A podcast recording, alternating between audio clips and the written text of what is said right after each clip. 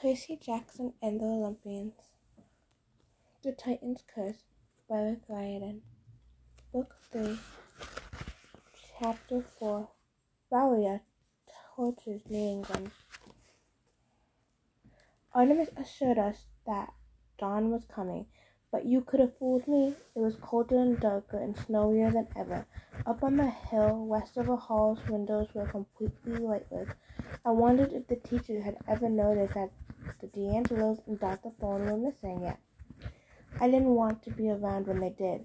With my luck, the only name Mrs. Gottschalk would remember would be Percy Jackson, and then I'd be the subject of a nationwide manhunt again. The hunters broke camp as quickly as they set it up. I stood shivering in the snow, unlike the hunters who didn't seem to feel at all uncomfortable, and Artemis stared into the east like she was expecting something. Bianca sat off to one side talking with Nico. I could tell from his gloomy face that she was explaining her decision to join the hunt. I couldn't help thinking how selfish it was of her abandoning her brother like that. Thalia and Grover came up and huddled around me, anxious to hear what had happened during my audience with the goddess. When I told them, Grover turned pale. The last time the hunters visited camp, it didn't go well. How'd they even show up here? I wondered. I mean, they just appeared out of nowhere. And Bianca joined them, Thalia said, disgusted. It's all Zoe's fault. That stuck up no good. Who can blame her? Grover said. Eternity with Artemis? He heaved a big sigh. Thalia rolled her eyes. You say satyrs, you're all in love with Artemis. Don't you get that she'll never love you back? But she's so into nature, Grover swooned. You're nuts, said Thalia. Nuts and berries, Grover said dreamily. Yeah. Finally, the sky began to lighten. Artemis muttered, About time. He's so lazy during the winter. You're waiting for sunrise, I asked. For my brother, yes. I didn't want to be rude. I mean, I knew the legends about Apollo, or sometimes Helios, driving a big sun chariot across the sky, but I also knew that the sun was really a star about a zillion miles away. I'd got used to some of Greek myths being true, but still, I didn't see how Apollo, Apollo could drive the sun. It's not exactly as you think, Artemis said, like she was reading my mind. Oh, okay. I started to relax. So it's not like he'll be pulling up in a. There was a sudden burst of light on the horizon, a blast of warmth. Don't look, Artemis advised. Not until he parks. Parks? I averted my eyes and saw that the other kids were doing the same. The light and warmth intensified until my winter coat felt like it was melting off me. Then suddenly the light died. I looked and couldn't believe it. It was my car. Well, the car I wanted anyway. A red convertible. A, Mas- a Maserati Spyder. It was so awesome. It glowed. Then I realized it was glowing because the metal was hot. The snow had melted around the Maserati in a perfect circle, which explained why I was now standing on green grass and my shoes were wet. The driver got out smiling. He looked about seventeen or eighteen, and for a second I had the uneasy feeling it was Luke, my old enemy. This guy had the same sandy hair and outdoorsy good looks, but it wasn't Luke. This guy was taller, with no scar on his face. Like Luke's, his smile was brighter and more playful. Luke didn't do much more than scowl and sneer these days. The Maserati driver wore jeans and loafers and sleeveless t-shirt. Wow, Thalia muttered. Apollo is hot. He's the sun god, I said. That's not what I meant. Little sister, Apollo called. If his teeth were any whiter, he could have blinded us without the sun god. What's up? You never called me. You never write. I was getting worried. Artemis sighed. I'm fine, Apollo, and I'm not your little sister. Hey, I was born first. We're twins. How many millennium do we have to argue? So, what's up? He interrupted. Got the girls with you, I see. You all need some tips on archery? Artemis gritted her teeth. I need a favor. I have some hunting to do. alone. I need you to take my companion to Camp Half-Blood. Sure, sis. Then he raised his hands in a stop everything gesture. I feel a haiku coming on. The hunters all groaned. Apparently they met Apollo before. He cleared his throat and held up one hand dramatically. Green grass breaks through snow. Artemis pleads for my help. I am so cool. He grinned at us, waiting for applause. The last line was only four syllables, Artemis said. Apollo frowned. Was it? Yes. What about I am so big headed? No, no, that's six syllables. Hmm. He started muttering to himself. Zoe Nightshade turned to us. Lord Apollo has been going through his haiku phase ever since he visited Japan. This not as bad as the time before he visited Limerick. If I had to hear one more person start with, there once was a goddess from Sparta. I've got it, Apollo announced. I am so awesome. That's five syllables, he bellowed, looking very pleased with himself. And now, sis, transportation for hunters, you say? Good timing. I was just about ready to roll. These demigods will also need a ride, Artemis said, pointing to us. Some Chiron's campers. No problem, Apollo checked us out. Let's see. Thalia, right? I've heard all about you. Thalia blushed. Hi, Lord Apollo. Zeus's girl, yes. Makes you my half sister. Used to be a tree, didn't you? Glad you're back. I hate it when pretty girls turn into trees. Man, I remember one time, brother, Artemis said, you should get going. Oh, right. Then he looked at me and his eyes narrowed. Percy Jackson. Yeah, I mean, yes, sir. It seemed weird calling a teenager sir, but I'd learned to be careful with immortals.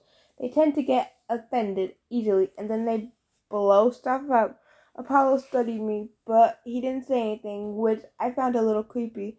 Well, he said at last, we better load up, huh? Right only goes one way, west, and if you miss it, you miss it. I looked at the Maserati, which would only seat two people max. There were about twenty of us. Cool car, Nico said. Thanks, kid. But how will we all fit? Oh, Apollo seemed to notice the problem for the first time. Well, yeah, I hate to change out of sports car mode, but I suppose he took out his car keys and beeped the security alarm button. Chirp, chirp. For a moment the car glowed bright again. When the glare died, the Maserati had been replaced by one of those small buses, just like we use for school basketball game. Right, he said. Everybody in. Zoe ordered the hunters to start loading. She picked up her camping pack, and Apollo said, Here, sweetheart, let me get that. Zoe recoiled. Her eyes flashed murderously. Brother, Artemis chided, you do not help my hunters. You do not look at, talk to, or flirt with my hunters, and you do not call them sweetheart. Apollo spread his hands. Sorry, I forgot. Hey, sis, where are you off to anyway? Hunting, Artemis said. It's none of your business. I'll find out. I see all, know all. Artemis snorted. Just drop them off, Apollo, and no messing around. No, no, I never mess around. Artemis rolled her eyes, then looked at us. I will see you by winter solstice. Zoe, you are in charge of the hunters. Do well. Do as I would. Zoe straightened. Yes, my lady. Artemis knelt and touched the ground as if looking for track. When she rose, she looked troubled. So much danger. The beast must be found. She sprinted towards the woods and melted into the snow and shadows. Apollo turned and grinned, jingling the car keys on his fingers. So, he said, who wants to drive? The hunters piled into the van. They all crammed into the back so they'd be as far away as Apollo, Apollo, and the rest of us highly infested male. Bianca sat with them, leaving her little brother to hang in the front with us, which seemed cold to me, but Nico didn't seem to mind. This is cool, Nico said, jumping up and down in the driver's seat. Is this really the sun? I thought Helios and Selene were the sun and moon gods. How come sometimes it's them and sometimes it's you and Artemis? Downsizing, Apollo said. The Romans started it. They couldn't afford all those temple sacrifices, so they laid off Helios and Selene and folded their duties into our job description. My sis got the moon, I got the sun. It was pretty annoying at first, but at least I got this cool car. But how does it work? Nico asked. I thought the sun was a big fiery ball of gas. Apollo chuckled and ruffled Nico's hair. That rumor probably got started because Artemis used to call me a big fiery ball of gas. Seriously, kid, it depends on whether you're talking to astronomy or philosophy.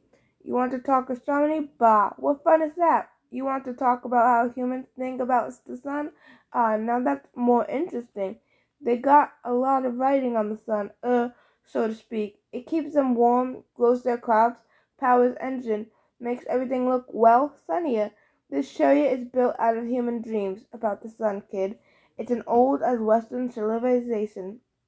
Every day it drives across the sky from east to west, lighting up all those puny little mortals' lives. The chariot is manifest of the sun's power, the way mortals perceive it. makes sense? Nico shook his head. No. Well then, just think of it as a really powerful, really dangerous solar car. Can I drive? No. Too young. Ooh, ooh. Grover raised his hand. Mmm, no, Apollo said. Too furry. He looked past me and focused on Thalia. Daughter of Zeus, he said. Lord of the sky. Perfect. Oh no, Thalia shook her head. No thanks. Come on, Apollo said. How old are you? Thalia hesitated. I don't know. It's sad but true. She'd been turned into a tree when she was twelve, but that was been seven years, so she should be nineteen if you went by years. But she still felt like she was twelve. If you look at her, though, she seemed somewhere in between. The best Chiron could work out, she had kept aging while in tree form much more slowly. Apollo tapped his fingers to his lips. You're fifteen, almost sixteen. How do you know that? Hey, I'm the god of prophecy. I know stuff. You'll turn sixteen in about a week. That's my birthday, December 22nd, which means you're old enough now to drive. With learner's permit, Thalia shifted her feet nervously. Uh, I know what you're going to say, Apollo said. You don't deserve an honor like driving the Sun Chariot. That's not what I was going to say. Don't sweat it. Maine to Long Island is really short trip, and don't worry about what happened to the last kid I trained. You're Zeus's daughter. He's not going to blast you out of the sky. Apollo laughed good naturally. The rest of us didn't join him. Thalia tried to protest but Apollo was absolutely not going to take no for an answer. He hit a button on the dashboard and a sign popped up along with the top of the widescreen. I had to read it backwards, which for a dyslexic really isn't that different from reading forward. I was pretty sure it said, Warning, student driver. Take it away, Apollo told Thalia. You're gonna be a natural. I'll admit I was jealous. I couldn't wait to start driving a couple of times the autumn my mom had taken me out to Montauk when the beach road was empty, and she let me try out her Mazda.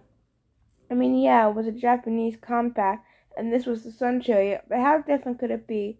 Speed equals heat, Apollo advised, so start slowly and make sure you've got good altitude before you really open her up. Thalia gripped the wheels so tightly her knuckles turned white. She looked like she was going to be sick.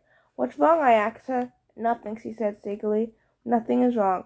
She pulled back on the wheel. It tilted and the bus lurched upwards so fast I fell back and crashed against something soft. Ow, Grover said. Sorry.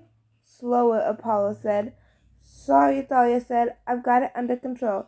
I managed to get to my feet, looking out of the window. I saw a smoking ring of trees from the clearing where we'd taken off. Thalia, I said, laying up on the elevator. I've got it, Percy, she said, getting her teeth. But she kept it floored. Loosen up, I told her. I'm loose, Thalia said. She was so stiff it looked like she was made of plywood. We need to veer south for Long Island, Apollo said. Hang a left. Thalia jerked the wheel and again threw me into Grover, who yelped. The other left! I made the mistake of looking out the window again. We were airplane height now, so high the sky was staring to black. Ah, Apollo said. I got the feeling he was forcing himself to sound calm. A little lower, sweetheart. Cape Cod is freezing over. Thalia tilted the wheel. Her face was chalk white, her forehead beaded with sweat. Something was definitely wrong. I'd never seen her like this. The The bus pitched down and somebody screamed. Maybe it was me. Now we were headed straight towards the Atlantic Ocean, a thousand miles an hour. The New England coastline off to our left, and it was getting hot in the bus. Apollo had been thrown somewhere in the back of the bus and was starting to climb up the rudder seat. Take the wheel, Grover begged him. No worries, Apollo said. He looked plenty worried. She just learned to. Whoa! I saw he was seeing down below us a little snow covered New England town. At least it used to be snow covered. As I watched the snow melt off the trees and the roofs and lawns, the white steeple of a church turned brown and started to smolder. Little plumes of smoke, like birthday candles, were popping all over the town. Trees and rooftops were catching fire. Pull up! I yelled. There was a wild light in Thalia's eyes. She yanked back on the wheel and held on this time. As we zoomed up, I could see through the back of the window that the fires in the towns were being snuffed out by a sudden blast of cold. There, Apollo pointed. Long Island, dead ahead. Let's slow down, dear. Dead is only an expression. Thalia was thundering towards the coastline of northern Long Island. There was Camp Half Blood, the valley, the woods, the beach. I could see the dining pavilion and cabins in the amphitheater. I'm under control, Thalia muttered. I'm under control. We were only a few hundred meters away now. Break, Apollo said. I can do this. Brake! Thalia slammed her foot on the brake, and the sun pushed pitch forward in 45 degree angle, slamming into the Camp Half-Blood canoe lake with a huge floosh. Steam bellowed up, sending several frightened naiads scrambling out of the water with half a woven wicker basket. The bus bobbed to the surface along with a couple capsized, half melted canoes. Well, said Apollo with a brave smile, you were right, my dear. You had everything under control. Let's see if we boiled anyone important, shall we?